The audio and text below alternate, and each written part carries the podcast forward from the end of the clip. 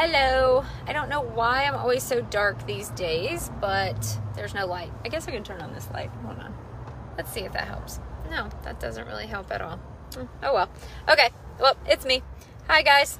So, I um, have three questions for you tonight, or that were given to us tonight.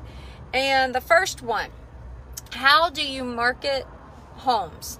So that is a loaded question. We do, um, on our team, we do everything from social media, of course, all the MLSs, all of the, um, I say all of them, all the ones that we belong to, the multiple listing services, as well as websites. We do mailing still, we do flyers, we do buyer open houses, broker open houses. Um, don't be fooled by some of the things that people say, like, oh, we do we'll put you on 2,000 websites. That's bull. It's not the agent doing it. It's the um, basically the IDX, which is where you put the listing in MLS, the multiple listing service. It then shoots it out to any website that uses that same IDX. So don't be fooled by that. Um, all right, so that's pretty much it. I mean, it's um, it's a lot. We have a full time listing coordinator that uh, touches the properties at least once a week, and we um, try to use the algorithms and how we do all of our marketing. Um, I said buyer open houses, broker open houses. So I don't think there's any marketing that we do not do. Um, if a home has been on the market longer than in this market 30 45 days we'll do additional marketing um, we co-op well with a lot of agents. I even have agents that will help market our properties to their clients more so than just through the multiple listing service. And yes, we use, you know, Zillow, realtor.com and all those as well. Next, how do you vet a buyer?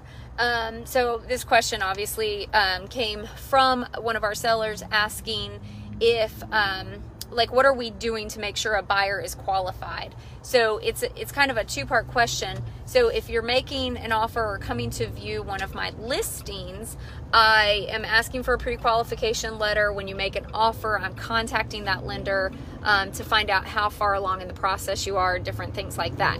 But if we are representing you as a buyer we will typically have a buyer consult and sit down with you and kind of educate you on the buying process and the way the buying process is in this market.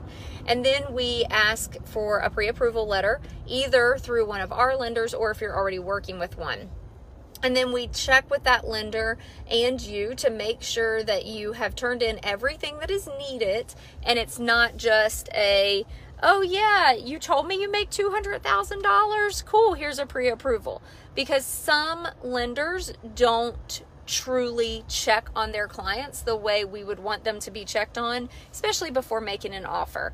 When you are not qualified and you are making offers, the only, you're hurting a lot of people, but you're really hurting yourself because you are possibly costing yourself money that you can't get back.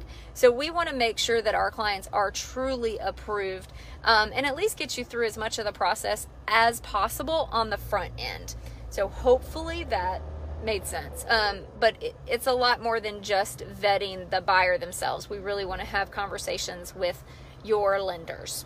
Um, this question is, um, I feel like, not even needed in today's market, but it is what's your sale to list price? Meaning, they want to know like what is that ratio? If I list at 200,000, am I selling it at 200,000? Um, in a seller's market, in some cases, our ratios were skewed because we would list something for 200 and sell it for 210, right? So we're over on our ratios. Um, the way I typically list is I'm going to list a little bit on the higher side, push the envelope a little, push the appraisers, but I might not actually hit that list price. Again, this is up to my clients. If my clients don't necessarily care and they're not in a big hurry and they want to press the market, we'll list a little bit high and I'll say, okay, we're listing a little bit high, but here's kind of what you can expect. And then we know kind of how to fight um, with the appraisers and, and things of that nature. We recently, um, like literally today, had an appraisal come in low for one of our buyers, and the listing agent, you know, she lists like I do. We list a little on the high side, um, trying to get our clients as much as we can. And if you have multiple buyers willing to pay, we're driving those comps up a little bit. Um, but then when you get an appraiser come out and he says it's $98,000, you know, too high, you know that there's an issue either with some mathematics, the appraiser, or the listing agent.